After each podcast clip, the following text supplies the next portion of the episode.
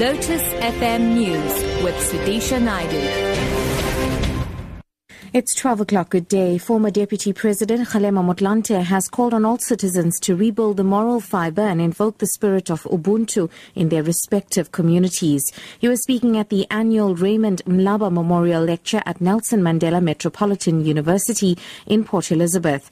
Raymond Mhlaba, popularly known as Oom Ray, was an anti-apartheid activist and first Eastern Cape Premier in nineteen ninety-four.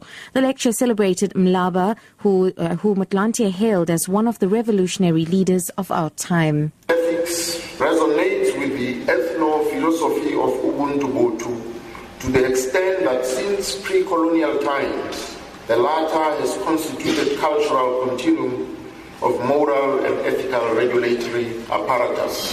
Ubuntu Botu has thus been a cultural mould that has wrought moral personality of pre-colonial Africa. Yet, in the face of modern-day challenges, can Ubuntu, in its pristine form, still be held up as the totalizing ethical agency to shape societal self-consciousness?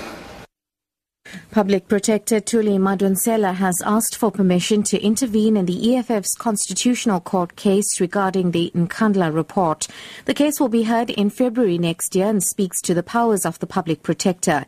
Senior Constitutional Court reporter Candice Nolan has the details. Madonsela has asked to make submissions either as a respondent or as a friend of the court. The central thrust of our argument is that the remedial action in the Nkandla report cannot simply be ignored or otherwise diluted by another organ of state. She also points to litigation over a report into S A B C C O O Claudia Motsoeneng.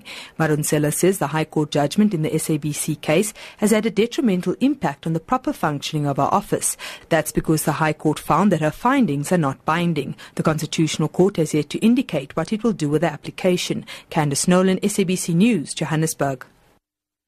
Moving abroad, a court in India's financial capital Mumbai has sentenced five people to death in connection with a series of bomb blasts that killed one hundred eighty-nine people and injured more than eight hundred in July two thousand six. The B B C's Sanjoy Majumdar reports. The judge in the special court handed out the death penalty to five of the twelve men, all Muslim, found guilty earlier this month of the serial bombings in Mumbai in two thousand six. They had been convicted of murder, conspiracy and waging war against India. The serial blast took place on trains on the city's main commuter rail network during the evening rush hour. Investigators blame the attack on Islamic militants based in Pakistan and say the main conspirators remain in that country, something that Islamabad has always rejected. And finally, health authorities in the Eastern Cape say the armed robbery of on-call emergency medical services personnel in Port Elizabeth will have an effect on service delivery.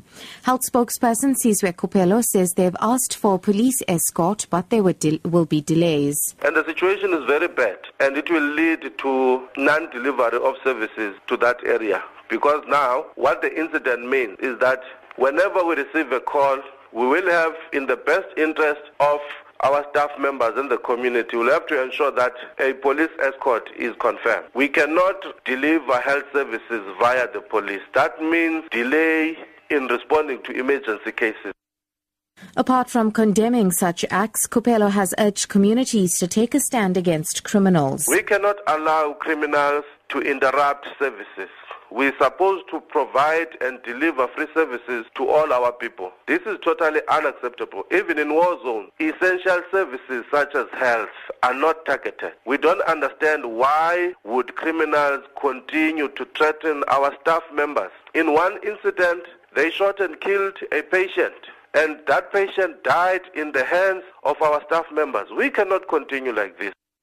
Top story, former Deputy President Kgalema Motlanthe has called on all citizens to rebuild the moral fibre and invoke the spirit of Ubuntu in their respective communities. I'm Sudeesh Shah for Lotus F M News. I'll be back at one.